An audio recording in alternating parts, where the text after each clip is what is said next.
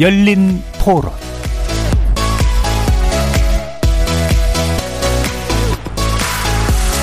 안녕하십니까. KBS 열린 토론 정준희입니다.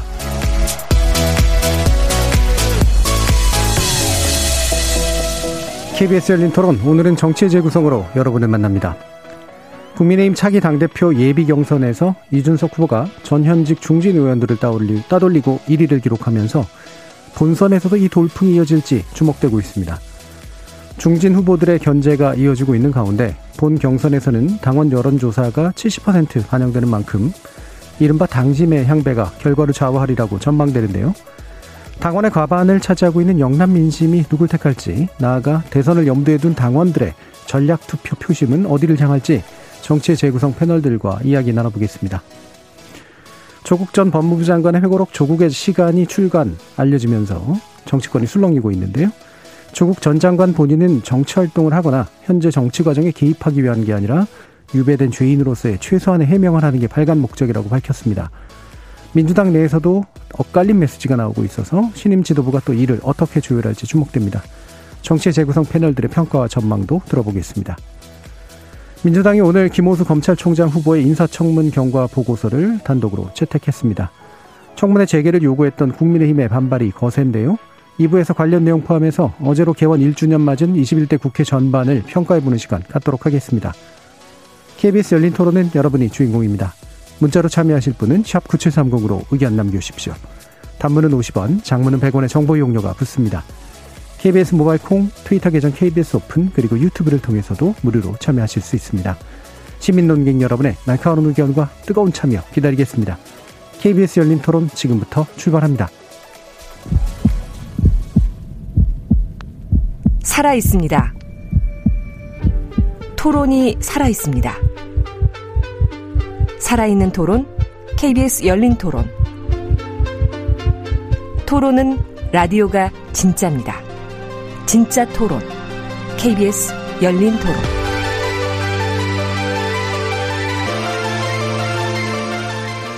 정치를 보는 색다른 시선, 정치의 재구성, 함께 해주실 네 분의 논객 소개하겠습니다. 먼저 더불어민주당 장경태 의원 나오셨습니다. 안녕하세요. 장경태입니다. 그리고 이준석 전 최고위원 당권 도전으로 자리를 비운 상태죠. 이번 주 윤희석 국민의힘 대변인 함께 하셨습니다. 네, 안녕하세요. 윤희석입니다. 전 정의당 핵심 혁신위원이셨던 김준우 변호사 나오셨습니다. 안녕하세요. 김준우입니다. 그리고 격주로 만나뵈는 김성회 열린민주당 대변인 자리하셨습니다. 네, 안녕하세요. 김성회입니다. 자, 어, 지금 국민의힘 당대표 예비경선 이야기 드렸는데요. 이준석 후보가 이제 1위를 차지했고요. 어, 이른바 당심이라고 얘기되는 당원들 사이에서도 어, 2등과의 격차가 그다지, 어, 1, 2 격차가 그다지 나지 않는 그런 상태이기도 합니다. 그리고 후원금 한도도 어, 비교적 금방 빨리 채웠다고 하죠. 어, 여론의 지지가 상당히 있다고 판단되는데요. 당내에서는 어떻게 보고 계신지 일단 윤희석 대변인 말씀 한번 들어보겠습니다. 네, 우선 이 어, 1차 예비 경선 과정 그리고 결과를 본 반응은 일단 놀랍다는 반응이죠. 어, 나경원 전 원내대표 그리고 주호영 전 원내대표 두 분의 대결로 봤었고 또 김웅 의원이 선전할 거라고 생각을 했는데 탈락을 했고요. 이준석 후보가 의외로 또 게다가 압도적이라고 말할 수 있을 정도로 1위를 했기 때문에 이것은 우리 기존의 한국 정치에서 흔히 봐왔던 어, 스토리들을 파괴한 것이고 또 우리 사회가 갖고 있는 특유의 위계 질서 같은 것도 파괴한 것이 아니냐. 결국은 정치 변혁을 열망하는 어, 우리 국민들의 열망이 반영된 결과가 아닌가 이런 평가가 좀 있습니다. 결국 이제 관심은 두 가지로 결집된다고 생각합니다. 주인공은 이준석 후보가 될 수밖에 없고요. 이준석 후보가 될 경우에 후폭풍 그리고 안 될 경우에 후폭풍 두 가지로 나눠서 설명을 드릴 수 있는 상황이라고 생각해요. 자 우선 될 경우 이준석 후보가 당 대표에 선출될 경우에 후폭풍은 뭐냐? 자 젊은 경험이 좀 적은 당 대표가 가질 수 있는 안정성 논란 그리고 특정인 특정 연관이 좀 있는 어, 이름이 좀 거론되고 있는 그분에 대해서 좀 우대가 될 수 있지 않을까 하는 논란 그런 게 어, 우려가 되는 상황이 있고 또 과연 그러면 이준석 후보가 안 될 경우는 어떻게 되느냐 하는 후, 것에 대해서는 아무래도 국민의힘이라는 당이 개혁을 하고자 하는 그런 과정에 있어서 개혁 이미지가 좀 훼손될 수 있지 않느냐 이런 우려를 당원 그리고 국민께서 하시는 걸로 알고 있습니다. 결론은 차기 대선 내년에 있을 대선에 어, 어떤 결과가 어떤 분이 당 대표가 되는 것이 당에 도움이 되느냐 어, 이 여부가 관건이 될 텐데요. 자 유력 외부에 있는 유력 후보들을 영입할 수 있는 가능성 어떤 후보가 당 대표가 돼야 유력한 후보를 당에 입당시킬 수 있을 거냐 이 여부가 될 수 있을 것이고요. 어, 말씀드렸다시피 또 개혁 이미지 그런 것을 강화할 수 있는 후보가 누구냐 또 당을 좀 일사불란하게 추스려서 대선 승리로 일로 매진할 수 있는 후보가 누구냐 이런 식의 논리 논, 논 논의로 이제 진행이 될 것입니다. 결과적으로는 모든 것은 대선 승리로 귀결이 될 것이고요.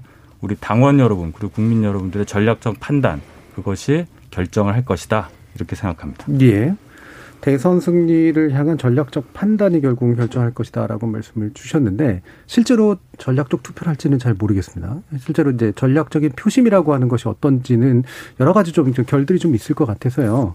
일단은 중요하게 정치 개혁이라는 말씀을 해주셨어요. 그러니까 중진이냐 아니냐, 경력 여부, 나이 여부 이런 건 상관없는 변화를 열망하는 국민들의 어떤 어, 마음이 표현되고 있는 것이다. 이렇게 보셨는데 이 부분 어떻게 생각하시는지 장경태 의원 한번 말씀 들어보죠. 네, 역시 잘 되는 집은 별개다 경사구나라는 생각이 드는데요. 후원금 한도는 어찌되건 당대표 후보로 출마하신 분들 정도는 아마 대부분 다 채울 수 있는데 이거를 채운 걸 가지고 또 이 기사화 되는 것도 참 여러 가지 경사구나 이런 생각이 듭니다. 한편으로는 두 가지 측면인 것 같은데요. 첫 번째는 이 탄핵의 강을 건너고자 하는 이 보수 지지층과 당원들의 의사가 제대로 전달되고 있는 것 같습니다. 그러니까 박근혜 정권 탄생과 또 탄핵 과정에서 직간접적으로 의무로 양으로 어, 관련이 있었던 분들, 특히 이제 중진 분들이겠죠. 그런 분들에 대해서는 이제는 이분들로는 더 이상 재집권, 정권 교체가 쉽지 않다라고 판단하는 전략적 판단이 하나가 있는 것 같고요. 두 번째는 이 현재 지금 당권 주자들로 나오신 중진분들의 약간 중진 한계론 같은 게 있는 것 같습니다. 어, 이분들이 어찌됐건 의정활동 과정에서 인상적인 의정활동을 못 보였다든지 여러 가지 리더십을 보여줄 수 있는 계기들이 좀 있었는데 또 그 리더십 또한 뭐 어떤 신뢰감을 주기에는 부족하지 않았나 이런 두 가지 측면인 것 같고요. 어찌되었건 방금 우리 어, 윤희석 대변인께서 상당히 그래도 이 찬반의 우려와 어떤 기대를 함께 객관적으로 잘 설명해 주신 것 같은데요. 어, 뭐, 저희 입장에서도 그렇고 아마 이 장점과 단점이 있을 겁니다. 아마 이 국민의힘 또한 경랑에 시달릴 거고요.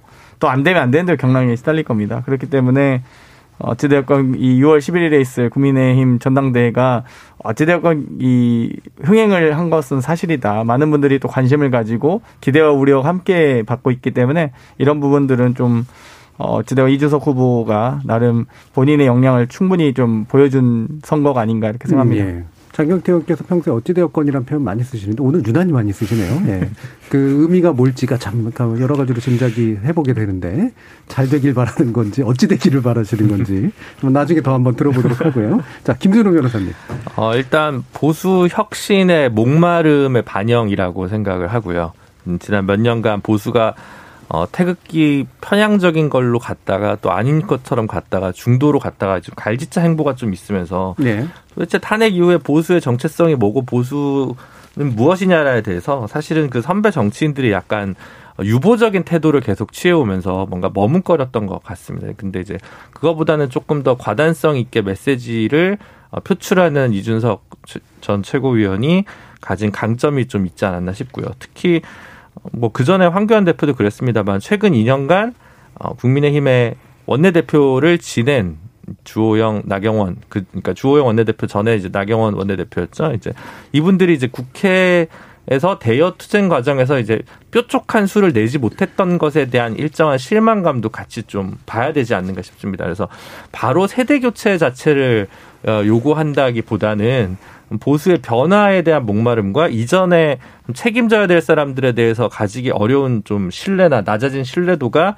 이번 선거 결과를 좀 만들고 있지 않나라는 생각이 들고요. 뭐 개방성이나 이제 어 보수 범보수 단일 후보 만드는 과정에서의 부분들까지 깊이 생각하고 있는지 고려하고 있는 투, 투, 어 표심 당심 민심인지는 저는 잘 모르겠습니다. 그냥 그거는 큰 그림 속에 어차피 갈 길이기 때문에 누가 돼도 마찬가지다라는 생각을 오히려 많이 좀 하고 있지 않나라는 생각이 들고요. 뭐 어쨌든 그 세대 교체 뭐 그 외국 정치들 얘기들 많이 하시는데 뭐 나이는 이쪽 저쪽 상관 없습니다만 최근 이제 이준석 최고위원이 돌풍을 일으키면서 예를 들면 뭐 국민의힘 하태경 전 최고위원이라든가 뭐 민주당의 이동학 최고위원이라든가 정의당 장혜영 유호정 의원이라든가 이런 정치인들이 헌법에 있는 대통령 피선거권 40세 규정을 좀 이 기회에 개헌 뭐 one point two point 개헌을 통해서라도 좀 철폐하자는 목소리들이 있는데 뭐 개헌의 연내 가능성 문제는 차치하고라도 이 부분은 이제 좀점 범국민적 consensus로 좀 자리 잡히지 않게 될까 싶어서 그 부분이 뭐 바깥에서 보기에 좀 가지는 좋은 점이 아닌가 싶습니다. 네. 예. 바깥에서 보는 좋은 점은 어, 이번 기회에 네. 그것도 해보자. 네. 근데 저는 40세 넘었으니까 뭐 상관없습니다만. 뭐 이준석 만약에 최고위원이 당대표가 된다고 해도 대선에 나오지는 않을 테니까 네. 뭐 위인 설과는 아닐 것 같고요. 네.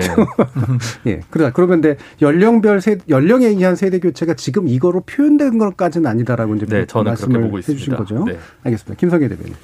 제가 여기다 똑같이 썼는데 혹시 제 걸 보신 게 아닌가? 농담입니다. 예. 예. 세대 교체라 세대 교체라기보다는 그나물의 그 밥이다 이렇게 지금 써놨었는데 예. 그러니까 똑같은 얘기는 아닌 것 같은데. 네, 뭐, 뭐 같은 얘기를 옵니다. 이, 준석 최고 이준석 후보의 부상은 세대 예. 교체의 의미라기보다는 그외 후보들의 이 차별점을 찾기가 예. 어렵다는 데서 네. 좀 나오는 것 같습니다. 홍문표, 음. 조경태, 나경원, 조호영 후보가 현실을 어떻게 진단하고 있고 국민의힘의 대안에 대해서 어떻게 제시하고 있고 집권 플랜을 어떻게 내놓고 있느냐 이 문제에 대해서 유권자들에게 제대로 된 답을 해주지 못하고 있고 그게 예. 한발 더 나가서 지금 뭐 대변인도 말씀하셨지만 윤석열을 어떻게 섭외할 거냐로 당대표 어, 전당대가 반질되면 안 되거든요. 음. 그런데 이제 사실은 이 문제가 좀 더 중심적으로 논의가 되는 구조가 되면서 사람들이 어 지난번에 오세훈 서울시장 당선을 보면서 야 이거 국민의힘이 뭔가 좀 할 수 있겠다라는 희망에 부풀었다가 그런 것에 대한 아무런 대책을 갖고 있지 않은 사람들이 주르르 출마하는 걸 보면서 그럼 난 이준석 이 바람이 크게 불지 않았나라는 네. 생각이 들어서요. 저는 음. 근데 이제 한편 우려되는 것은 사실 이제 이준석 최고위원이 예를 들면 뭐 부정선거에 대해서도 할 말은 하겠다. 음. 라고 하면서 그런 얘기 하지 마라. 이런 식으로 이제 태극기 세력과 선을 그은 것도 있지만 같은 의미에서 이제 여성주의 전체를 가지고 이제 진영에서 싸움을 한다든지 어떤 이런 예전으로 얼마 전에 있었던 이제 트럼프식의 발언들, 포퓰리즘의 발언들이 좀 있었다고 생각을 하거든요. 예. 혹시나 어, 국민의힘이 이제 이렇게 되면서 흐름 자체가 이제 트럼프식의 포퓰리즘으로 넘어가지는 않을지 이런 것이 또 한편으로 좀 걱정이 되는 측면이 있다. 이렇게 좀 일단 말씀드리겠습니다. 예. 우려하시는 부분들에 대해서 좀 더 말씀을 주셨는데 뭐 일단 그 뒷부분 뒷부분 혹시 또 이제 나중에 논쟁이 되면은 한번 해보도록 하고요. 어 일단은 좀 예상 쪽으로 한번 좀 넘어가 봤으면 좋겠습니다. 아, 지금 현재까지의 어떤 나름대로 돌풍의 원인을 보는 건 사실 결과를 나와야지 그걸 정확히 분석을 할 수 있고 다만 보려고 하는 이유는 이게 결과를 예측하게 만드는 어떤 바로미터가 있을 수도 있기 때문인 것 같은데요. 일단은 이제 본경선은 이제 당원 70% 국민 30%잖아요. 그래서 결국은 당심이 결정한다라고 하는 건데 전통적으로 국민의힘 쪽에서는 제가 뭐 관찰한 결과로는 이른바 이제 전략적 투표랄까요? 이런 것들이 잘 안 일어나는 그런 경향들이 좀 있었는데 요번에는 굉장히 좀 일어날 가능성이 높다라고 좀 보시는 거잖아요. 예, 어떻습니까? 그 당심이 그 그런 식으로 결집하는 모습. 전략적 투표를 우리가 정치권에서 쓸 때는 주로 호남권 유권자들이 어떤 선택을 했느냐 네. 거기에서 인용을 할 때 그 표현을 썼는데 제가 음. 전략적 투표라고 말씀드린 이유는 이 저희 당에서도 이제 적용될 때가 이번에 왔다는 거예요. 네. 자 이준석 후보가 갖고 있는 피상적으로 느낄 수밖에 없는 불안정성에 대해서 아 이 후보가 당 대표가 됐을 경우에 우리가 어 재집권하는데 훨씬 도움이 될 수 있다는 또 현실적인 이유가 있거든요. 그 판단을 할 수 있는 기회가 예. 계기가 이번에 처음 이 보수 야권에 처음으로 등장한 거라고 생각을 예. 했기 때문에 음. 전략적 판단이라는 말씀을 드린 거고 음. 영남권 유권자들이 과연 그럼 어떻게 선택을 할 거냐. 당원들도 국민이에요. 그 언론 보도 다 보실 것이고 세상이 어떻게 돌아가시는지 다 아신다는 말씀입니다. 1차 예비 경선 결과를 보더라도 영남권에서 어, 이준석 후보가 30% 가까운 득표를 보였어요. 이미 데이터를 예. 보면은. 자, 그럼 2차에서는 어떻게 할 거냐. 아, 사람들이 깜짝 놀라서 어떻게 하지 하고 다른 결정을 할 수도 있겠지만 지금 나오는 여러 가지 언론 보도, 언론 보도에 치중할 수밖에 없는 게 이제 유권자들인데 이런 그 정보 같은 것이 집중이 되고 또 사람들이 이런저런 얘기를 하는 거 영향을 받지 않을 수 없을 거라고 생각합니다. 여기까지만 말씀드리겠습니다. 예, 거기까지 말씀하시는 이유가 또 있으신가요? 전략적 선택이라고 보여집니다. 제가 당 대변인이기 때문에. 예, 알겠습니다. 예. 예, 거기까지만 말씀을 일단 듣는 거로 하고요. 자, 그러면 이제 실제로 이제 처음 이런 기회가 생겼다. 그리고 전략적 투표가 된다라고 하는 건 사실 원래 자기가 가지고 있던 그 후보를 보다도 뭔가 이후에 이제 가능성 있는 후보 쪽으로 이제 뭔가 몰아주기라든가 이런 쪽인데 그게 이준석 후보가 될 가능성도 꽤 있다라고 이제 보이는 어떤 분위기 같은 것들이 이제 감지되는데 김성희 대표님 그렇게 생각하시나요? 일단 저는 이번 당대표 선거에서 가장 큰 화두는 결국 이준석 후보가 될 경우에는 개혁 이렇게 될 거라고 보고요. 예. 이렇게 개혁이 될 경우에 가장 위험한 사람들은 영남 지역의 다선 중진 의원들입니다. 예. 마찬가지 의미에서 영남 지역의 초선 의원이라고 하더라도 하여튼 영남 지역은 다 위험해지는 거죠. 왜냐하면 개혁을 해야 되면 그, 그 당이 당선되기 쉬운 지역의 어, 후보들을 많이 바꾸게 되어 있거든요. 그걸 이제 거꾸로 얘기하면 당, 지금 현재 국회의원들 입장에서는 이번 대선 포기하고 내가 다음번에 한 번 더 국회의원 하는 게 낫지. 굳이 대선 이겨야 되는 생각을 하게 되면 이준석의 당선은 나에게 재앙. 이렇게 연결이 될 거라고 일단 먼저 보여지고요. 예. 말이 지금 당원이 70%인데 내용을 그 좀 분해해서 보면 그래서 오늘 보니까 전당대 대의원이 만 명이 따로 있으시더라고요. 그다음에 책임 당원이 지금 현재 뭐 보도에 따르면 32만 명. 그리고 일반 당원이 그냥 일반 당원을 하는 게 아니라 당원 협의회별 유권자 수의 0.1% 이내로 뽑더라고요. 그러니까 이제 지역 현장에 아무래도 입김을 미칠 수 있는 부분이 대의원 그리고 일반 당원에서 지금 특이하게 좀 보여지는 형태가 된다고 보, 는 상태라고 하면 영남 지역의 의원들이 자기 지역에 있는 유권자인 당원들을 어떻게 컨트롤할 수 있을지 여기서 전 승패가 갈리게 될 거라고 보는데 즉 예. 여론 당원 여론조사라고 예선에서 던 것은 전 지역별 안배가 어떻게 되는지 모르겠지만 정상적인 여론조사로 했다라고 하면 영남 당원이 50%인 본선에서의 게다가 지역위원장들의 입김이 강하게 들어가는 상태에서의 당원의 결과는 예선하고 완전히 다를 거라고 보고 예. 이준석 후보가 마냥 쉽게 선거를 할 수 있는 상황은 아니겠다 이렇게 음. 일단 예측은 해보는데요. 사실 남해당이라서 자세한 얘기는 제가 잘 모르겠네요. 제가 어. 잠깐 보충 설명드리면 예.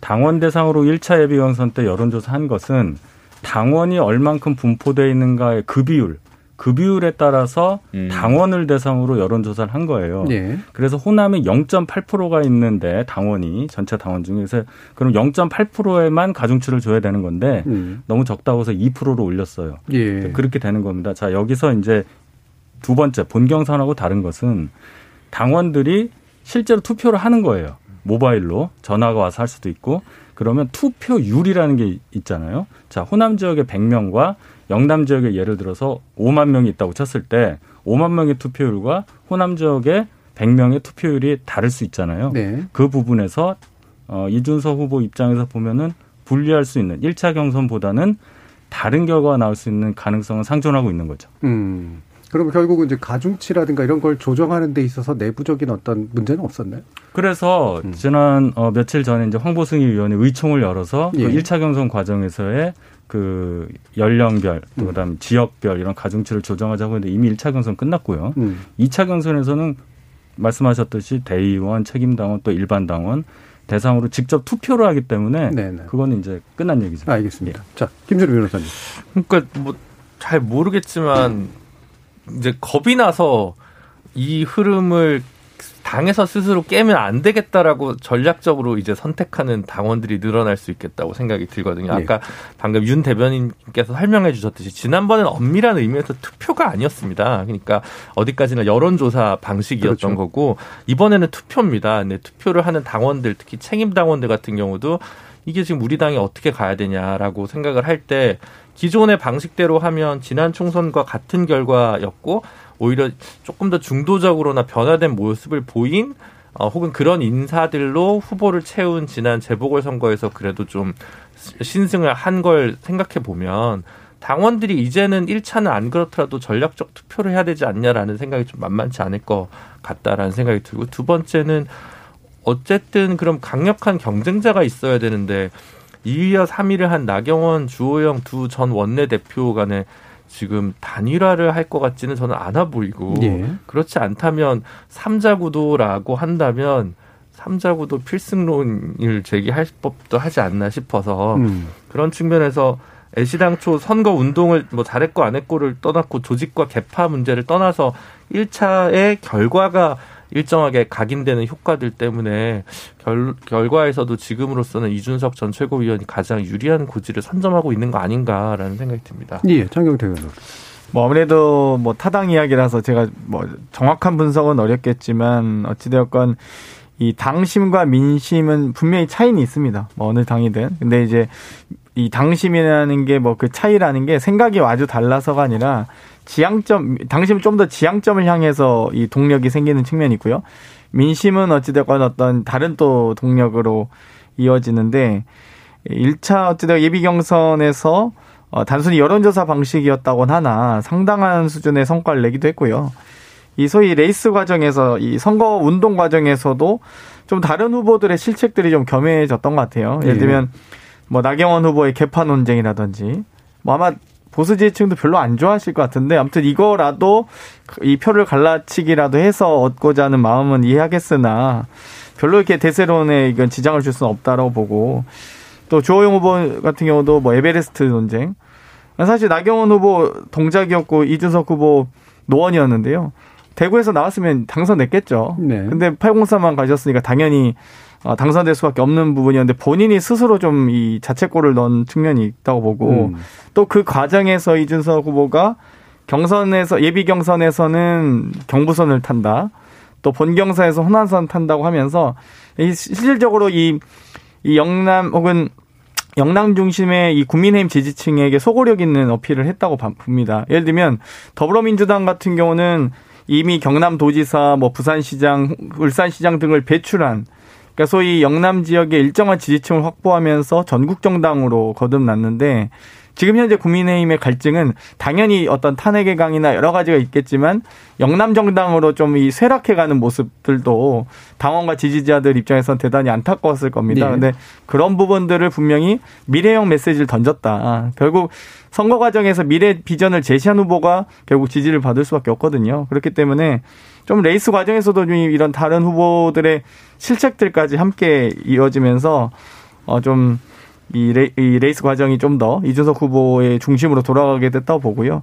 제가 계속 어찌되었건 하는 말은 사실 할 말은 많지만 하지 않는 것도 있어서 음. 양해해 주시기 바랍니다. 예, 원래 자당 분석할 때는 말하기 어려운 게 많고 타당 분석할 땐 자료가 없어서 어려운 게 많은데 오늘은 자료가 없는 게 훨씬 더 나은 것 같은데 예, 네. 분석이 상당히 좋으신 것 같습니다. 두 가지만 제가 예. 잠깐 예. 붙이면 그래서 지금 어, 본 마지막 2차 경선 과정에서 제일 큰 위험은 이준석 최고위원 같은 경우 본인 자신인 것 같아요. 이제 본인이 메시지 관리에 예. 있어서 역으로 어떻게 관리에 실패할 경우에 생겨 부메랑 효과가 굉장히 클 것 같아서 그 부분이 아마 어, 그 캠프에서는 가장 염려하거나 어, 이전보다 훨씬 더 어, 강도 높은 내부 cross check 시스템이 필요할 것 같다는 생각이 들고요.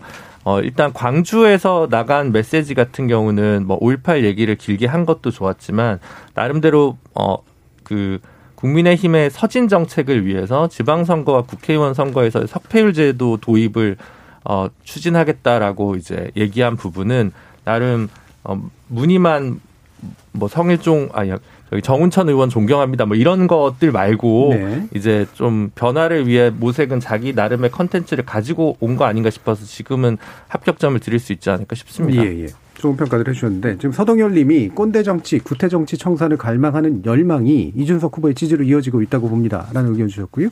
5508님은 이준석 후보 말은 참 잘하지만 그에 비해 행동이 부족한 건 사실이죠.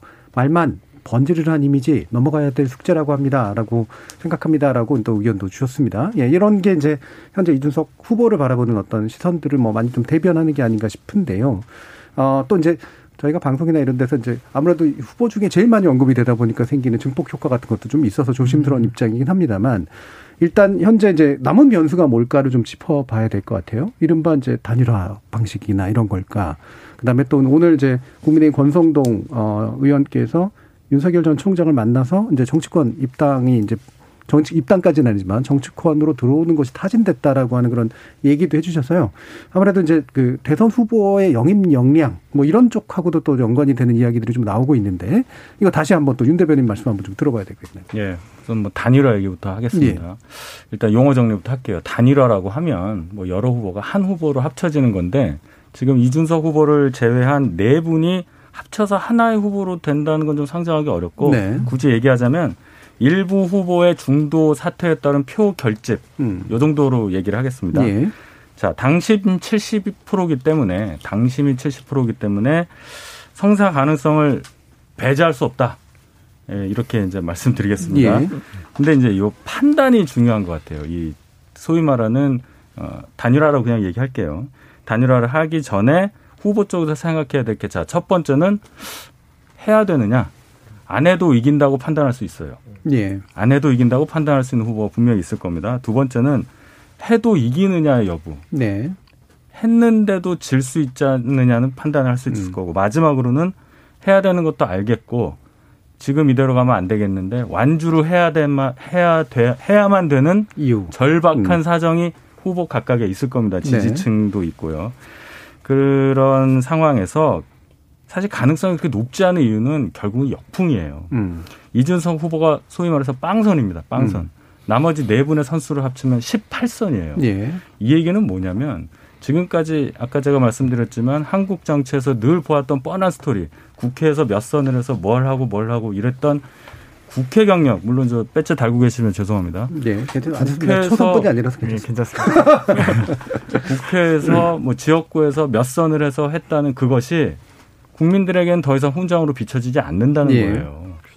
그래서 이준석 후보에 대해서 뭐 정치권 온 지 10년 되지 않느냐 얘기하지만 그 빵선이라는 게 굉장히 신선하게 보인다는 거죠. 즉 예. 국회의원 의정 활동 경험이 그렇게 높게 평가되지 않는다는 이 현실. 그렇기 때문에 아니 빵선 30대 후보를 나머지 4명이서 18선이 그렇게 하는 게 말이 돼라고 하는 어, 그런 비난이 충분히 가능하기 때문에 또 결국은 그게 당 개혁 후퇴가 아니냐 이런 비난이 있을 수 있기 때문에 소위 말하는 단일화가 그렇게 가능성이 높아 보이지는 않는다. 예. 이렇게 말씀드리겠습니다. 음, 일단 단일화 문제 문제 그 상당히 전망이 낮다라고 좀 얘기는 일단 해주셨고 상당히 설득력이 좀 있다고 보는데요.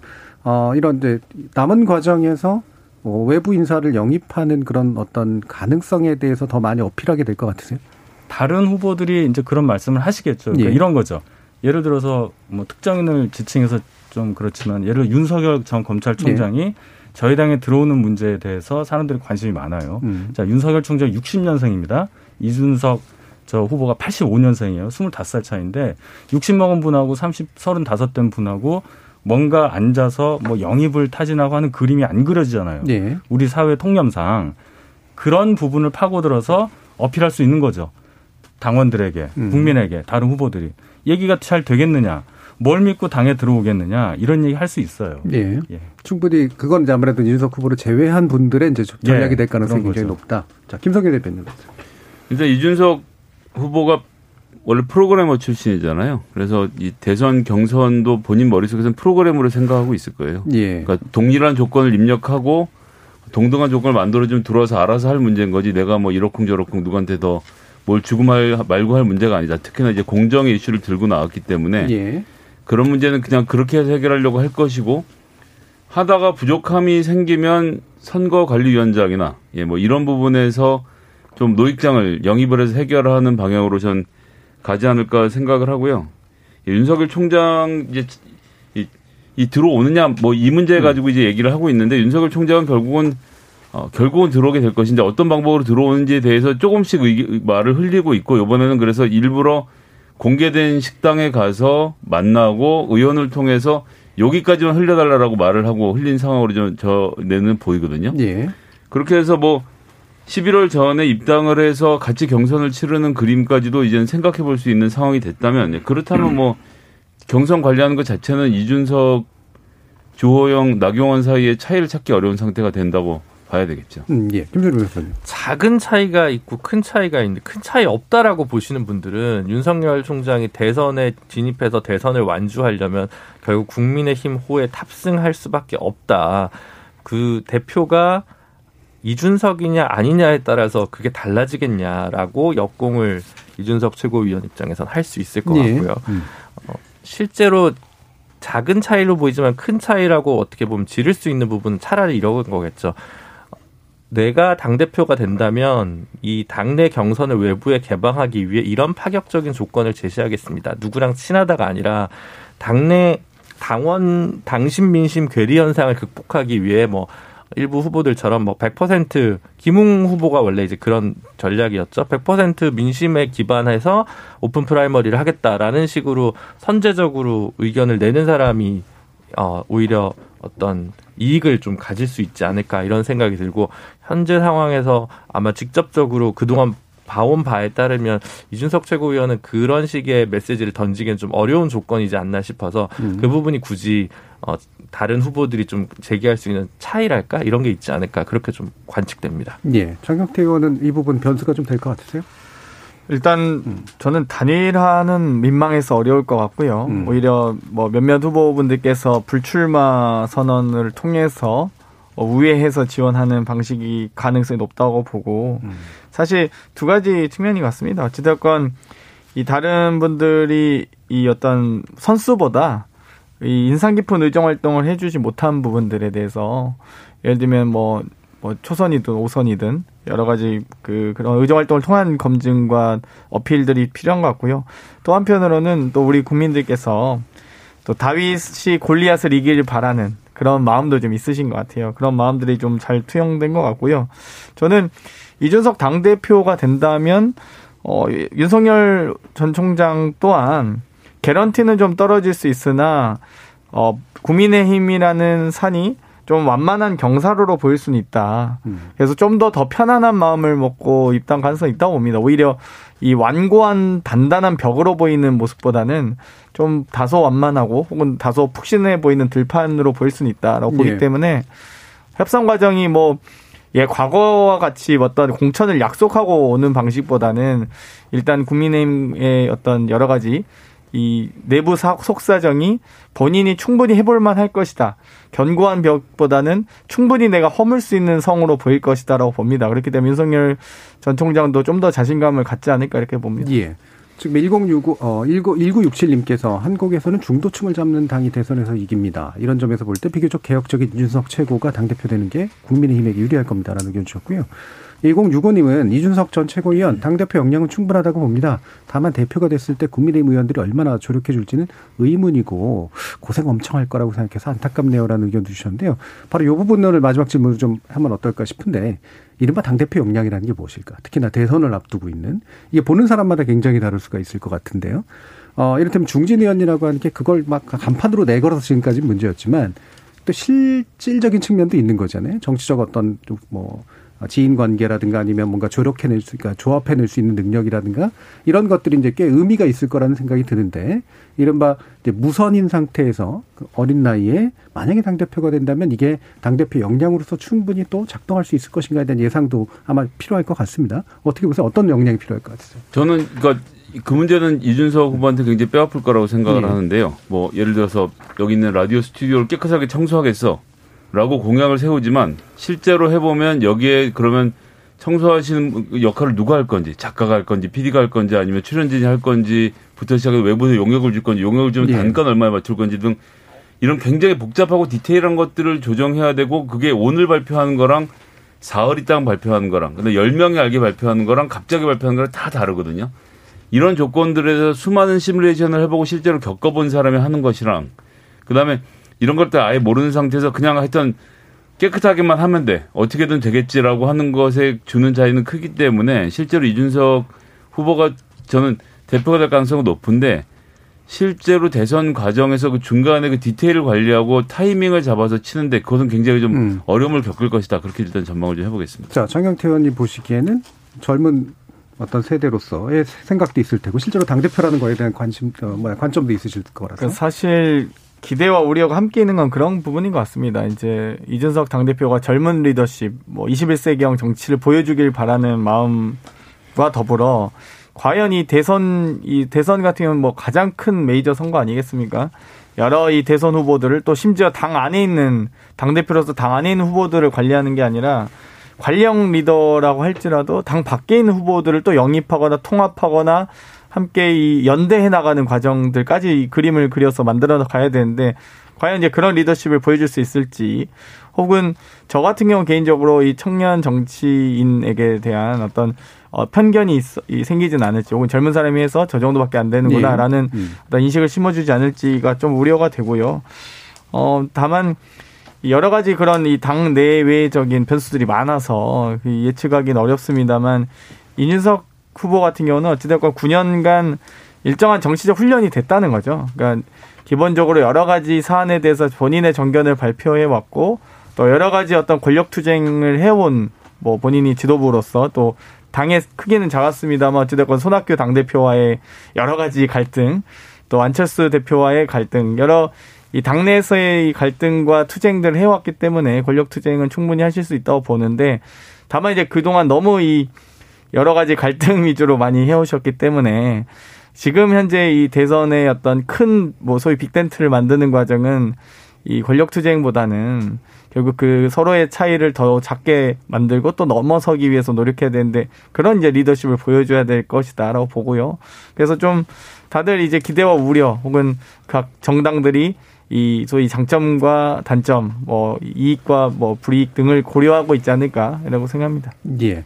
당 대표가 사실 그 권한이 쏠쏠할 때는 쏠쏠 그 총선 전인 경우들이 좀 더 많잖아요. 음. 공천권을 행사하는 그런 측면에서.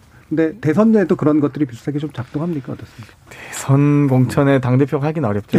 그러니까요. 네. 사실 지금 보수 계열 정당이 당 대표가 대선 관리해 본게 2007년 대선이 아마 마지막일 겁니다. 예. 2012년은 뭐 박근혜 비대위 체제로 쭉 음. 그냥 갔던 것이고 2017년은 탄핵 이후에 그냥 어, 얼떨결에 이렇게 했기 때문에 뭐 당대표의 역할론이 그렇게 대두됐다고 보기는 좀 어려우니까 결국은 이명박 박근혜 두 후보가 경선을 치렀던 2007년까지 거슬러 올라가야 되는 것이거든요. 네. 그래서 사실 이게 어떤 리더십이었는지 기억도 조금 가물해지는 음. 결국은 경선 룰의 문제거든요. 그 당시에도 네. 당심에서는 박근혜 후보가 앞섰는데 여론조사를 통해서 그 엎었기 때문에 실제로 어디가 맞느냐 경선 룰과 관련된 부분이 쟁점이었고 이번에는 당 바깥에 있는 후보들을 어떻게 견인해낼 것인가가 당 대표한테 주어진 시간인데 당 대표 경선이 원래 7월 정도부터는 시작을 해줘야 되는 건데 그럼 6월 한 달의 시간 사실 시간이 굉장히 짧습니다. 그러니까 오히려 당 대표 정치인 이준석으로서 뭐 혁신의 무언가를 보여주기보다는 경선 관리와 대선 대응의 시간을 다 보내고 이제 그 결과에 따라서 성적표를 받는 방식이 될 것 같다는 생각이 되게 많이 들고요. 예. 그 와중에서 그동안 이준석 최고가 아까 장경태 의원님 말씀하셨듯이 어, 좀 포용과 통합의 리더십의 자질을 크게 보여준 적은 없어서 그에 따른 염려되는 요소들을 분명히 좀 있는 것 같습니다. 좀 어떻게 보면 저격수나 공격에 능하고 특정한 의제의 대처 능력이 뛰어난 재기를 보여줬지. 그래서 그런 부분들은 본인한테 도저진 어, 과제라고 생각이 들고요. 다른 한편으로 보수 혁신, 보수 혁신에 대한 바, 변화의 바람의 흐름은 있는데 사실은 뭐 일각에서는 이준석 최고를 범 유승민 계로 이렇게 분류하시긴 합니다만 예를 들어 유승민 전 의원이 원내대표 당시 국회 연설했을 때는 본인의 그 따뜻한 보수의 컨텐츠가 A부터 Z까지 일목요연하게 있었는데 네. 지금 사실 이준석 최고가 오히려 좀 사안 사안별로 어떤 입장인지가 잘 그려지지 않는 측면이 좀 있거든요. 오히려 따뜻한 보수, 보수보다는 뭐 공정한 경쟁 이 프레임인데 이 프레임이 사안 사안에 드러났을 때 조금 이렇게 숨이 일관된다는 느낌을 좀 못 받아요. 그런 음. 면에서 봤을 때 과연 이준석 표 정치와 보수 혁신의 흐름이 어떻게 보면 제가 봤을 때는 이 유승민계라고 흔히 일컫지만 유승민계보다는 오히려 유승민 의원보다는 훨씬 더 오른쪽 사이드에 있는 컨텐츠라고 많이 보여지거든요. 네. 근데 그것들이 어떤 식으로 튈지 혹은 어 효과가 있을지 그건 또 다른 면에서 한번 지켜봐야 될 것 같습니다. 음, 알겠습니다. 저희, 저희랑 얘기하셨으니까 제가 보충 설명 잠깐 음. 드리겠습니다. 어, 2007년 이명박 박근혜 경선 이후로도 2012년 대선 때 황우여 대표가 계셨어요. 네. 그때 대선 관리가 아주 적절하게 이루어졌기 때문에 승리를 할 수 있었습니다. 그거 음. 제가 수정해 드리고 아, 두 번째는 이제 이준석 후보에 대해서 이제 걱정하시는 부분 다른 것보다 능력 이런 거는 모르겠어요. 당 대표의 역할이 여러 개가 있으니까요.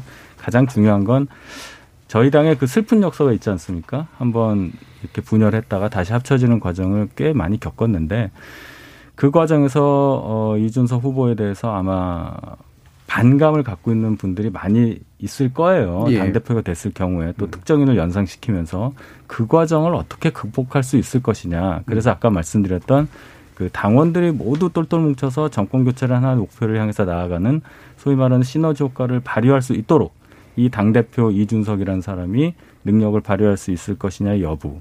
그것이 이제 시간이 얼마 없다는 얘기인데 제가 또 하나 수정을 드리면 저희 당 당원 당규상 어, 대선 후보는 120일 전에까지만 예. 선출하면 돼요. 11월 달입니다. 11월 달.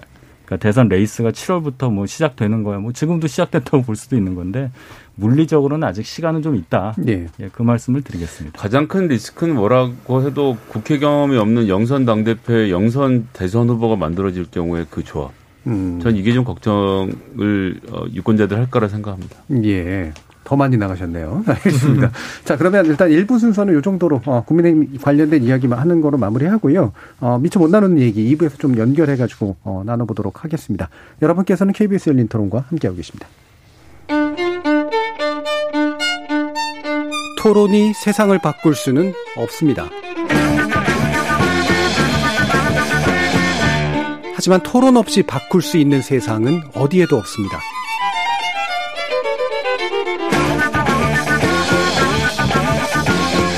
세상의 선한 변화를 갈망하는 당신. 정답이 아니라 질문의 힘을 믿는 당신. 우리 KBS 열린 토론에서 만납시다.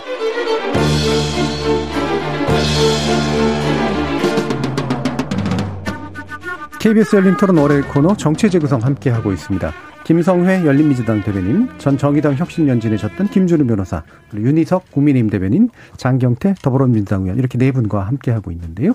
아, 원래 일부에서 좀 나누려도 한 얘기 간단히라도 이제 얘기하고 좀 갔으면 좋겠는데 조국 전 장관의 이제 회고록이 이제 출간을 바로 이제 앞두고 있죠. 현재 사전 이제 판매가 이루어진 상태인데 어, 본인은 이제 정치적으로 해석하지 않기를 바라고 있습니다만 정치적 파장이 없을 수는 없는 이슈이기 때문에 이야기는 좀 들어봐야 될 것 같아요. 일단 저기 그 국민의힘 쪽에서는 어, 이 산, 아까도 뉴스에도 잠깐 나왔죠. 왜 호재로 파악한다라고 하는 그런 이 메시지들이 좀 나오고요. 그러면서, 어, 이, 이 지사에게 입장 표명을 요구했어요. 다시 말하면 유력한 대선 후보가 어떻게 봐야 되느냐라는 것들을 요구하고 있는 상태거든요. 한번 말씀 주시죠. 윤석 대표님. 일단 뭐, 조국 이분에 대해서는 참 할 말이 많습니다. 이분이 이제 회고록을 내서 아까 저희 당에 대해서 장경태 의원께서 탄핵의 강 말씀하셨는데 저는 민주당은 조국의 강에 갇혀 있는 거라고 생각을 해요. 이분을 떠올르면 떠올 이분을 이렇게 떠오르면 떠올리면 뭐 위선, 뭐 후한 무치 뭐 이런 단어가 생각이 납니다. 이분한테 왜 민주당은 이렇게도 관대할까라는 이제 의문이 생기고요. 조국 전 장관에 대해서 어 1심 유죄가 이제 났어요. 물론 정경심 배우자에 대한 판결이긴 하지만 그래서 이렇게 회고록 내는 거는 본질을 굉장히 흐리고 있다. 이렇게 이제 판단을 드리고 자, 이재명 경기지사에 대해서 그럼 조국 사태 관련한 언급을 왜 지금까지 안 했느냐라고 이제 저희 당에서 요구하시는 분이 있었습니다. 그 이유는 뭐 이런 거죠. 이재명 지사가 지금까지 좌충우돌하면서 모든 한국의 정치 이슈, 사회 이슈에 대해서 하나씩 다 건드리면서 본인의 어, 이름을 이렇게 드높이는 그런 상황이 있었는데 유독 조국 관련해서는 조국 사태 관련해서는 아무 얘기 없었다. 자 그렇다면 19년도 이후에 2년 가까이 한국 정치 모든 이슈를 빨아들이, 빨아들이는 이 최대 이슈 조국 사태에 대해서 유력 대선 주자로 성큼 올라선 이재명 지사가 자기의 의견을 밝히는 게 당연한 도리이고 의무가 아니겠느냐 이런 얘기를 하는 겁니다. 네. 왜냐하면 네. 이재명 지사는 자신의 어려웠던 시절을 어린 시절을 얘기하면서 사회 전체에 대해서 공정이라는 이슈를 던진 사람이라고 봐야 돼요. 그런데 여기에서 이 부분에서 조국 사태에 대해서만큼은 멈칫하고 있다. 이것은 뭐 예상하던 하는 대로 본인이 대선 주자가 되기 위해서 민주당의 대선 주자를 지명받기 위해서 소위 말하는 당의 주류 세력, 친문 세력들의 눈치를 보고 있는 것이 아니냐라는 예상이 있는데 그것이 아니길 바라는 거죠. 예. 정경태 의원은 민주당 분위기도 좀 전해 주시죠. 일단 뭐 2019년 대한민국을 뜨겁게 달구었던 또 국민적 관심을 갖는 사안이 바로 검찰 개혁이었습니다. 그 검찰 개혁 과정에서 어, 또그 명을 받아 이 법무부 장관직을 수행하기 위해서 이 대통령으로부터 지명을 받았는데 검찰이 어찌되었건 이 과도한 압수수색과 이 검찰 수사를 강행했죠.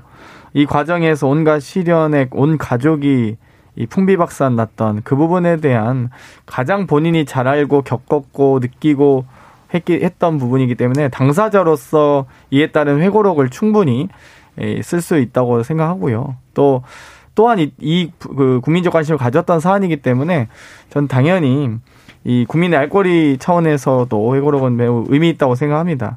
다만 이 부분에 대해서 과거에 저희가 어떤 이 반성문이나 국민께 좀 죄송한 말씀을 드렸던 것들은 고위공직자 신분이었기 때문에 그 과정에서 온갖 어떤 이 제기되었던 의혹들 뭐 정당하든 정당하지 않던 그 의혹에 대해서 보다 더 낮은 자세로 국민께 가까이 다가가서 친절하게 설명하지 못했던 부분에 대한 이 저희 자기 고백적 반성이었던 것이지 이제는 개인입니다. 그리고 이런 의혹에 대해서 진실을 밝히기 위해서 어, 사인으로서 정말 재판 중인 사안 아니겠습니까? 그런데 또다시 이분을 뭐 다시 소환해서 여러 가지 이런 정치적 논쟁, 정쟁화하는 것 자체가 좀 예. 대단히 좀 안타깝다라고 보고요. 예. 어, 개인이 뭐 책을 출간했다고 해서 더불어민주당이 뭐 여러 가지 논평을 낸다거나 네네. 뭐 거기에 대한 입장을 갖는 것처럼 참 이 시간을 허비하는 일은 없다라고 보고요. 그렇기 때문에 뭐 저는 더 이상 뭐 이런 이 이 한 개인으로서 그리고 한 가족의 가장으로서 어 부디 진실을 잘 밝히시고 꼭 재판에서 좋은 결실을 얻으셨으면 좋겠습니다. 네. 김준호 변호사님. 근데 뭐 정치적으로 복귀하려고 낸 것 같진 않지만 네. 이 정치적 효과를 몰랐을 리 없다고 생각을 당연히 하고요. 그 정치적 효과라는 게 본인이 이제 뭐 구명을 하고 그리고 이제 윤석열 총장에 대해서 일정한 비판을 하고 뭐 이런 내용이 담겨져 있는 것으로 어, 알려져 있는데 그 효능감이 과연 있을까 이거를 내는 것이 자신이 생각하는 자신의 지지 진영이나 뭐 이런 민주당의 어, 플러스 마이너스 대차 대조표를 그려봤을 때 지금 그걸 내는 게 플러스일까라는 것에 저도 물음표가 좀 있고요. 예. 그래서 본인은 지금 뭐 사인이니까 개인이 뭐 사상의 자유가 있고 표현의 자유가 있고 책을 내는 건 자기 자유지만 아마 제가 민주당의 뭐 전략적 지도부라면 타이밍 굉장히 공교롭다고 생각할 것 같은데요. 음. 당연히 음. 내 년 대선 이후로 내줬으면 얼마나 좋았을까라고 생각할 것 같습니다. 그게 예. 저는 솔직한 분석입니다. 예, 김성현 대변인. 전뭐 민주당 지도부, 그러니까 민주당 지도부는 선거가 끝났지 않았습니까? 본인 당 대표 예. 선거가 예. 끝났기 때문에 냉철하게 분석해서 판단할 수 있는 문제라고 생각을 하고요. 음. 특히나 최근에 무슨 민심 경청 인제 한다고 이제 온 지역구 이렇게 하고 얼마 장경태 의원도 열심히 하셨을 텐데 그 결과를 조만간 보고를 하죠. 뭐 모레쯤 하는 걸로 알고 있는데 이런 과정을 통해서 당 자체는 저는 정리한 입장을 낼 거라고 봅니다. 그러니까 음. 그리고 이제 조국 교수 문제를 언제까지 안고 갈 수는 있는 것은 아니기 때문에 당 차원에서 그렇게 정리를 하고 대권 후보들 같은 경우는 뭐 이제 뭐 이렇고 저렇고 얘기들이 나오고 있는 건데 이제 그런 분들 같은 경우는 사실 그러니까 이번 최고위원 경선 결과에서도 보여지지만 소위 말하는 문재인 지지자 그룹이라고도 부르고 여러 가지 명칭으로 부르지 않습니까? 이분들이 다수가 아니에요. 예. 뭉쳐 있는 소수거든요. 그래서 그분들의 그분들이 하나의 단일한 목소리를 움직이긴 하지만 권리당원의 비중을 놓고 봤을 때는 큰 비중을 차지하는 것은 아니다. 그런 것에 대한 전략적인 판단을 하고 후보들이 접근하는 문제이기 때문에 예. 개인 조국이 낸 책에 대해서는 뭐 개인 조국이 책 낸 거 정도로 받아들여주면 되지 않을까라고 생각을 합니다. 알겠습니다. 자, 그럼 2부에 원래 그 이야기 할 것들이 또 되게 많아서 두 가지 정도는 좀 짚어야 될 것 같아가지고요. 이게 왜냐면 개원 1주년 이 얘기도 좀 해야 되고 지금 개원 1주년인데 이제 청문회 관련된 분위기 참 안 좋다는 것들도 좀 같이 겹쳐져 있어서 지금 일단 국회 상황을 좀 얘기를 좀 들어봤으면 좋겠어요. 어떻습니까, 장경태 의원님? 일단 국회가 21대 국회가 개원한 지 벌써 1년이 되는지 예. 저도 참 놀랐는데요. 한 3년 된 것 같습니다. 느낌은. 뭐 여러 가지 일이 있었던 것 같고요. 네. 다만 이런 이 21대 국회 전반기 1년간의 평가가 저는 주호영 후보에게도 와닿는 것 같은데 여러 가지 18개 상임위 중에 뭐 11대 7로 나누는 뭐 배부 문제부터 시작해서 여러 가지 원구성 협상에 대한 부분 또한 논쟁도 있었고 또 상임위 의사 진행 과정도 어, 보다 더 좀더 어, 적극적으로 이 여야가 함께 협의하면 좋을 텐데 가장 문제는 협의 자체가 안 됩니다, 지금 사실. 예. 어, 뭐, 물, 일단 기본적으로 실적 올리기 식의 무조건적 반대. 또 인사청문회 과정에서도 봤지만 그냥 뭐 그냥 계속 했던 말 반복인 정말 발목 잡기 위한 발목들이 많으면서 저는 그런 말씀 드리고 싶어요. 그러니까 여러 가지 이제는 이 그동안의 1년에 대한 평가가 나왔으니 앞으로의 1년의 이 원내 지도부가 국민의힘의 원내 지도부는 좀 더 전략적 판단하셨으면 좋겠다. 예를 들면 개헌한 지 1년이나 됐는데 예를 들면 합의하자 뭐 협치하자고 하면서 가장 협치의 상징적인 부분은 국회의장단입니다. 국회는 한 명의 의장과 두 명의 부의장을 가지고 있는데요. 예. 국민의힘에 추천할 수 있는 국회 부의장조차 아직도 1년이 지났음에도 추천하지 않고 있습니다. 의장단조차 이 협의가 안 되는데 어떻게 상임위에서나 국회의원들이 함께 협의를 하겠습니까? 그렇기 때문에 저는 좀 더 이제는 좀 국회의 정상화, 어, 좀 의장단도 좀 완성을 하고요. 다른 여러 가지 협치적 협치 상황에 대해서 아직 국회 운영위원장도 지금 선출 못했거든요. 그래서 그런 부분은 이제 정상적인 절차는 밟고 또 정견이 다르거나 정책이 다른 부분에 대해서는 충분히 좀 공개적으로 좀 토론하자. 그러면 예. 대부분 상임위 일정은 여야 간사 간 협의를 하기 때문에 대부분 또 저희 여당 의원들은 발언도 안 합니다. 거의. 야당 의원님들 다 추가 질의 다 양보하거든요. 그러니까 그런 부분들은 충분히 협의해서 가능하니 좀 정책적인 찬반 논쟁을 했으면 좋겠다는 조언을 좀 드리고 싶습니다. 예. 지금 뭐 요거하고 관련된 당장은 없는 문제입니다. 방송통신심의위원회 구성도 안 되고 있거든요. 꽤 오랜 기간 동안. 자, 제가 한 말씀 드려야 될 것 같은데요. 제가 한 말씀 드려야 될 것 같은데요. 제가 의원이 아니어서 이런 평가를 국회 원구성부터 시작한 1년 된 네. 21대 국회 평가하는 게 좀 어폐가 있을지 모르지만 일단 관전자 입장에서 말씀을 드리겠습니다. 지금 장경태 의원께서 말씀하신 협치가 안 된다. 무조건적 반대를 한다 이런 얘기는 저희가 여당일 때 저희도 했어요 그런 얘기를 야당에 대해서 그렇죠? 그거는 야당된 입장, 여당된 입장에서 아마 숙명적으로 견제할 수밖에 없는 입장이라고 생각합니다. 네. 거기에 대해서는 뭐 크게 제가 뭐라고 말하고 싶진 않아요. 제가 지금 드리고 싶은 얘기는 뭐냐면 21대 국회가 한국 정치에 있어서 최악의 암흑기다. 87년 현행 헌법 체제 이후로 쭉 이어져 왔던 관례를 지금 이 여당이 180석 가까운 의석을 차지하고 난 이후로 돌변을 해서 완전히 바꿔놨다. 이 부분은 지적을 해야 되겠어요. 자, 법사위원장을 비롯해서 국회 상임위원장 모두를 독식하고 있는 이것에 대해서는 아무리 여당 소속 의원이라도 별로 그렇게 변명하실 수 있는 얘기는 없다고 생각합니다. 이게 해결이 안 되기 때문에 원 구성 아까 말씀하신 의장당 구성도 안 되는 것이고 모든 것의 출발은 거기에서 시작이 돼요. 예를 들어서 법사위원장을 여당이 가져가고 있는 거에 대한 논리를 어떻게 야당이 이해를 하겠습니까? 그것은 92년도에 당시 야당이었던 민주당의 의견을 받아들여서 그렇게 한 거예요. 야당이 법사위원장을 가져가는 걸로. 관례를. 예, 관례를. 그 관례를 왜 2020년에 와서 깨야 했는지 우리의 민주적인 어떤 성숙도가 더 떨어져서 그런 건 아니잖아요. 그 부분은 아까 말씀하셨듯이 충분히 설명해 주시고 공개 토론해 주시기를 바랍니다. 자, 이 부분은 사실은 말씀을 주셨지만 핵심은 법사위원장 문제죠. 나머지 상임위원장을 독식하느냐 마느냐의 문제는 사실 결국은 국민의힘 쪽에서 안 받은 거였었기 때문에 법사위원장을 관례를 깨고 민주당이 가져간 문제 여기서부터 모든 문제가 출발됐다라고 지금 얘기를 해주셨어요. 자, 김준우 변호사님. 옳고 그름의 문제로 따지면 네. 민주당이 할 말이 별로 없을 것 같아요. 네. 왜냐하면 어쨌든 지금 국회법은 그 관례를 좀 존중한 상황에서 대신에 패스트트랙 제도를 두는 방식으로 타협을 했던 체계인 건 맞는 것 같거든요. 근데 지금 지지율이나 여러 면에서 좀 위급한 상황인 민주당 입장에서 이번 정기국회에서 더 많은 입법 성과를 내야 되는 긴박함이 있기 때문에 다소간의 무리를 감수하고더라도 그대로 돌진할 수밖에 없지 않을까라고 저는 보는 쪽이어서 네. 이번 건 같은 경우는 좀 어, 어렵지 않나. 그리고 사실은 또 타협 가능성이 없지 않아 있었던 게 김태년 원내대표와 주호영 원내대표 간에 사실 암묵적 합의가 작년에 있었다가 의총에서 저는 부결된 걸로 알거든요. 그러니까 이 법사위원장을 내주는 부분과 관련해서 21대 국회 하반기와 전반기 하반기를 좀 나눠서 좀 다르게 하자 아니면 여당이 하는 것으로 하자 이런 식으로 정권 바뀌어도 뭐 국민의힘이 집권하면 가져가라 이런 식의 좀 논의들도 좀 있었던 거여서 그중간에 관례를 좀 비튼 건 맞지만 그 와중에 아무 협의 가능성도 없이 일방적으로 밀고 나갔던 것만은 아니어서 네. 아직 좀 논의 가능성이 있지 않나 싶은데 음. 지금 계속 강경 모드로 국민의 힘이 가고 있어서 그 부분이 좀 안타깝다는 생각이 많이 듭니다. 뭐그 네. 그 법사위 뭐 개혁 문제는 뭐 나중에 그거는 워낙 우리가 저희가 이 시간에도 많이 얘기했으니까 그렇죠. 오늘 다룰 문제는 아닌 것 같고요. 예, 네, 김성현 대변인. 제가 이제 국회 보좌관 생활 오래 했는데 하면서 환노에 있을 때 정말 그 머리가 꼭지까지 돌았던 경험 중에 하나가 이제 특수고용 노동자의 산업재 산재 보험을 예. 들게 해주는 것을 무려 박근혜 대통령이 공약으로 내고 그 당시에 여당이던 새누리당이 법안을 제출했는데 법안 소위 때 새누리당 의원이 반대를 하고 이게 법사위에 올라서 제가 누구라고 말씀 안 드리겠는데 굉장히 유력한 그 당시에 새누리당 정치인 지금도 현역이십니다. 이분이 끝까지 반대를 해서 예.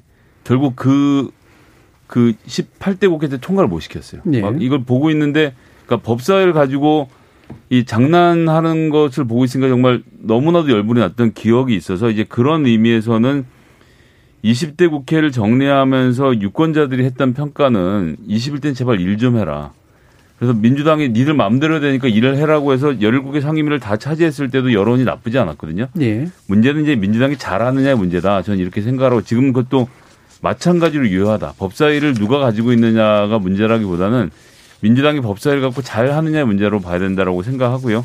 하나 짧게 팩트 체크만 해드리면 지금 이제 대변인 윤 대변인도 그렇고 이제 김 변호사님도 그렇고 김태년 주호영 원내대표 간에 합의가 됐고 새벽에 됐고 조영 원내대표가 이거 의총에 가져가겠습니다라고 나왔고 오전 8시 40분쯤에 김태년 의원에게 문자를 보냅니다.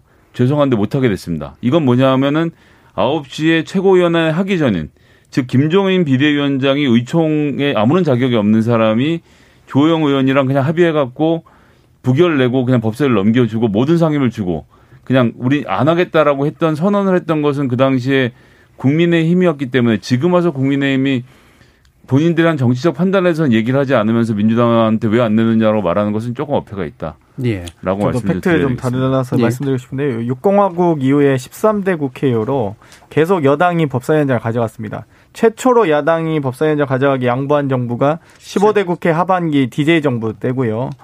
그리고 2016년 그 당시 박근혜 정부 정, 정권 때입니다. 어, 그때 여당이었던 새누리당이 어, 법사위원장 가져갔죠. 그때도 원구성 협상의 산물이었습니다. 근데 어 저희가 마치 뺏어갔거나 이런 건 아니지 않습니까? 그러니까 결국 이 원내대표가 협의를 했는데 협상을 깬다면 그것도 의총장에서 깨는 게 아니라 마치 다른 부분들과의 어떤 뭐 다른 어떤 암묵적 대화를 통해서 깬다면 그럼 그 원내대표랑 저희가 협상을 왜 하겠습니까? 차라리 그럼 당대표가 나와서 협상하는 게 맞죠. 그러니까 기본적인 원내대표로서 교섭단체 대표라는 지위가 있음에도 불구하고 그 협의 자체가 안 된다면 정말 앞으로 이 모든 이 원내대표로서의 지위와 권한 자체가 무너질 거라 보고요.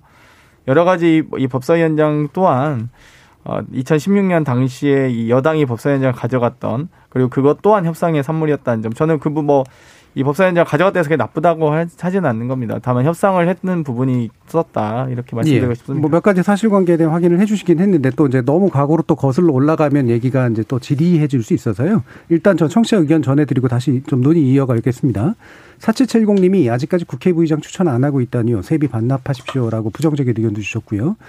김세윤 의원님은 법사위원장 누가 가져갔냐도 중요하지만 국회의원 부동산 투기 전수조사부터 마무리해 주시기 바랍니다라는 의견도 주셨는데 이런 의견을 좀 한번 들어보면 결국은 이건 것 같아요. 그러니까 지금까지 의사 일정이 막 늦어진 게 결국은 이제 윤 대변인 말씀하신 것처럼 결국은 법사위원장을 가져가는 관례를 깬 이후에 모든 게 다 결국 민주당 책임으로 일어난 일이다라고 해석하는 것이 현실적이냐라는 문제와 함께 그럼 이제 가정이죠. 이를테면 법사위원장을 야당이 가져가는 관례가 회복이 되면 지금같이 의사 일정이 지연되는 문제는 이제 앞으로 싹 사라질 것이냐. 라는 그런 부분까지도 한번 얘기를 좀 해봐야 될 것 같아요. 어떻습니까, 윤 대변인? 법사위원장을 가져간다고 해서 국회가 정상화가 돼서 국회 일정이 순조롭게 되느냐 예. 그 여부는 또 다른 얘기죠. 사실은 그 이게 얘기하면 끝이 없는 얘기긴 한데 네. 제가 드리는 말씀은 이겁니다. 자, 180석을 갖고 있는 여당은 여당이라는 이름, 즉 책임 있는 국정 운영에 무한 책임을 갖고 있는 집권 여당은 어떠한 상황이 발생하더라도 야당을 품어야 돼요. 그래서 협치라는 얘기가 나오지 않겠습니까? 협치. 협치에 대한 얘기를 며칠 전에도 문 대통령께서 강조를 하셨고 네. 야당은 또 지금 패스트트랙 어 그 국회 선진화법이 통과된 이후로 120석이 안 되는 야당의 존재는 10석 가진 정당이나 별로 다를 바가 없어요.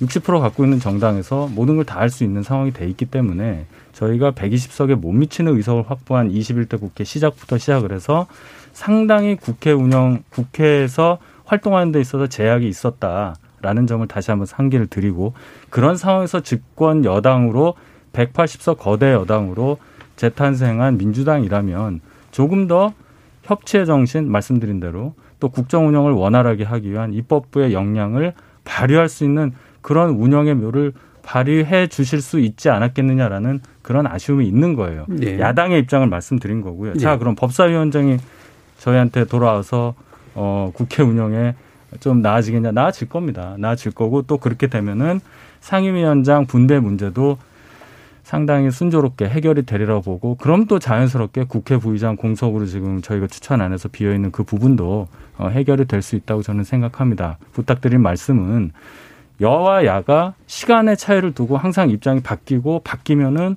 그 전에 했었던 얘기를 똑같이 반복을 해요. 서로 반대쪽의 얘기를 그런 상황이 벌어져서 국민들께서 다 기억하고 계시니까 눈살 찌푸리지 않게 불편하지 않게 했으면 좋겠습니다. 예, 김성현 대표님 말씀 주시죠. 예, 저는 뭐 어. 예, 뭐, 뭐 그런 정도 하겠습니다. 예, 아까 뭐 마찬가지라서. 예. 예. 그 정도로 하시겠다. 네, 예. 예. 그럼 아까 그 얘기 해주셨잖아요. 법사위, 그러니까 개혁 문제를 아까 김준우 변호사님이 굳이 뭐 지금 얘기하지는 않겠다지만 제가 이제 뭐 의원분들 몇 분 이렇게 만나보면 법사위가 상원인 것 같아 라는 얘기 많이 하시거든요.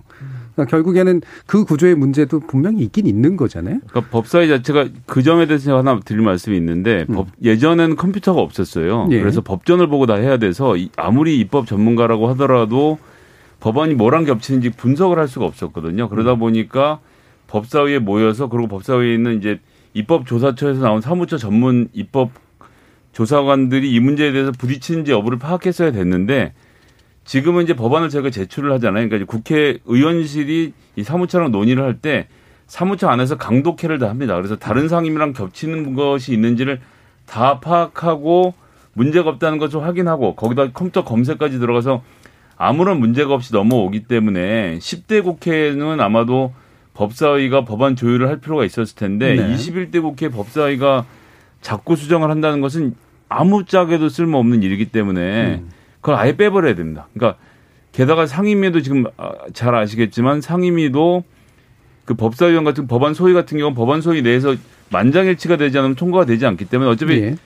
그 상임위를 통과했다는 건 여야 간에 합의가 됐다는 것이거든요. 그것을 가지고 법사위에서 다시 한번 뒤흔드는 이 정책 자체는 아예 바꿔버릴 필요가 있다. 법사위에서 이 제2 법안 소위를 없애버리고 법사위는 그냥 법무부 일만 잘하시는 상임위를 예. 좀 바꿨으면 좋겠다 이런 생각이 듭니다. 예, 김 제가 사실은 오후에 여의도에서 음. 그 이상민 의원이랑 뭐, 뭐 형사정책연구원 같이 뭐 이렇게 공동 주최한 그 사형제 토론회에 토론자로 갔다 왔는데 예. 사형제 법안이 이제 유재건 의원이 예전에 처음 발의한 이후로 총 여덟 번 국회에 발의가 됐는데 그중에 두 번은 유인태 전 국회 사무총장이 발의했을 때예요. 근데 두 번 다 발의 숫자가 170명대였거든요. 음. 네, 여야 다 모아가지고. 네, 네, 유인태 의원 본인이 사형수 출신이니까 음. 이제 해준 거죠.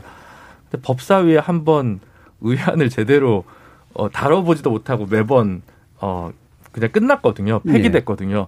아니 300명 국회의원 중에 170명이 찬성해서 발의한 건데 본회의에 못 올라가는 이거는 왜 그러냐면 그냥 법사위에서 쥐고 안 났기 때문이거든요. 그게 역사기 때문에 사실 법사위 개혁에 대해서 위헌 문제 뭐 이런 것도 아니고 그 그걸 남용했던 역사가 있었던 건 분명합니다. 예. 그거 이제 어떻게 잘 좀 정리할 거냐라는 토론을 좀 해야 되는데 그 부분 관련해서 좀 여야가 빨리라도 어, 뭐 그때 법사위 바꾼다는 안도 있었으니까 두 개로 쪼갠다는 안도 있었으니까 그걸 좀, 좀 여야가 다시 당대표까지 좀 정해지면 다시 이야기가 좀 풀렸으면 좋겠습니다. 네, 정경태 의원 한번 말씀 들어보죠.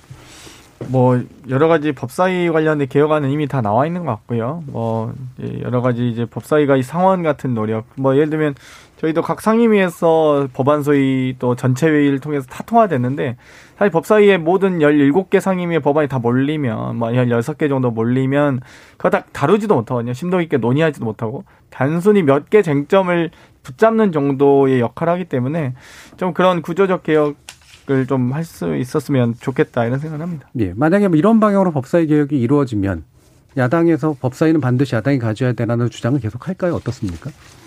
아, 어떤 개혁 방향이요? 예, 예. 뭐 예를 들면 이제 이런 거잖아요. 법사위를 야당이 가져가야겠다라고 생각하는 이유는 결국은 법사위를 통해서라도 저항을 해보겠다라는 부분도 있잖아요. 예, 그건 굉장히 그 깊은 얘기인데요. 예. 예, 법사위원 아까 말씀하신 이 얘기가 사실은 저 우리 김준우 변호사님부터 다 여기 계신 분들 말씀하신 법사위원장이 가지고 있는 그 막강한 권한 때문에 발생하는 거예요. 네. 네. 소수 야당 입장에서는 법안 통과를 막고 싶은데 음. 막을 수 있는 방법이 거기니까 네. 그걸 틀어주고 싶겠다는 거 아니겠습니까? 그렇죠. 저희가 야당이니까 이런 말씀 드리는 거고 또 민주당이 여- 야당이 되면 또이 얘기 할 거예요. 자, 그러니까 이건 제도로서 보완하자. 예. 그럼 어떤 방법이 있느냐? 국회에서 다뤄주십시오. 음, 국회에서 다루면 될 거다. 근데 어 저는 21대 국회가 극히 예외적이고 예. 20대 국회 때까지는 법안 소위에서 만장일치가 안 되면 통과가 안 됐기 때문에 음.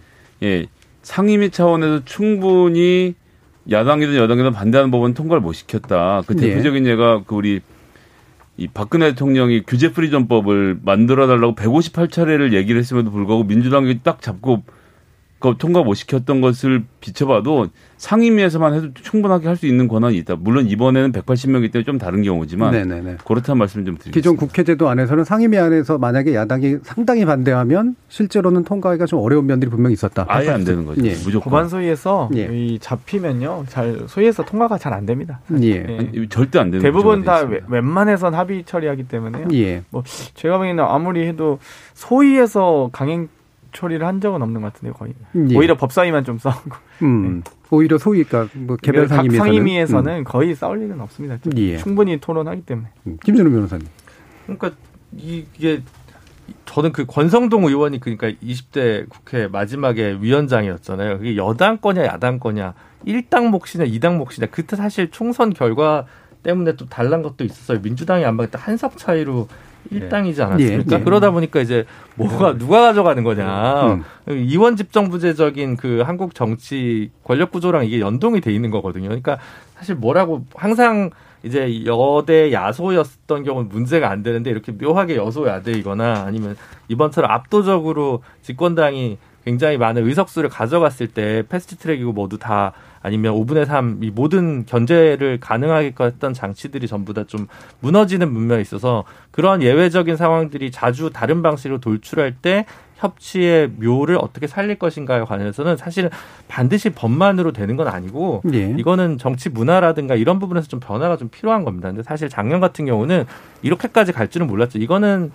예전에 그 김종인 위원장이 청야 작전 내지는 공성계를 그냥 쓰신 거라서 되게 사실 예외적이었다고 생각하고요. 이번에 좀 어, 어쨌든 당 대표가 어쨌든 교체되고 나선 뭐 어떤 다른 국면으로 풀릴 수밖에 없지 않을까 싶습니다. 네. 예, 알겠습니다. 자, KBS 열린 토론, 어, 월요일 코너 정치의 재구성에서 몇 가지 또 이야기 나눠봤는데요. 어, 많은 분들이 관심을 가지실 그런 선거, 그 다음에 이후의 대선 경쟁 과정에 다양한 어, 영향들이 있는 것에 관련된 논의를 해봤습니다. 오늘 토론 함께 해 주신 장경태 더불어민주당 의원, 윤희석 국민의힘 대변인, 김준우 전 정의당 혁신위원이자 변호사시고요. 김성애 열린민주당 대변인 모두 수고하셨습니다. 감사합니다. 감사합니다. 네, 감사합니다. 정치의 기초는 차이와 갈등입니다. 상대를 죽고 죽이는 전쟁과는 달리 담론에서 시작해 담론으로 끝을 맺는 다툼일 뿐이죠. 때문에 여야, 여야 대립이라는 건 이상한 게 아니라 당연한 겁니다. 문제는 정치적 대립의 구체적인 이유와 형식에 있을 것 아닌가 싶은데요. 일단 정말 다르기 때문이 아니라 달라 보여야 하기 때문에 무조건 대립을 선택하는 것은 당연한 건 아니겠죠. 그리고 상대자의 정당성에 조금이라도 흠집이라도 남기는 목적으로 제도의 빈틈을 이용하거나 크고 작은 권한을 최대치로 쓰는 것도 옳은 것만은 아닐 겁니다. 정치를 되짚어본다는 의미에서의 재구성, 나름대로 즐겁고 유용한데 정치가 잘 작동되도록 하는 재구성 역시나 어려운 일 같습니다. 저는 내일 저녁 7시 20분에 다시 찾아뵙겠습니다. 지금까지 KBS 열린 토론 정준이었습니다.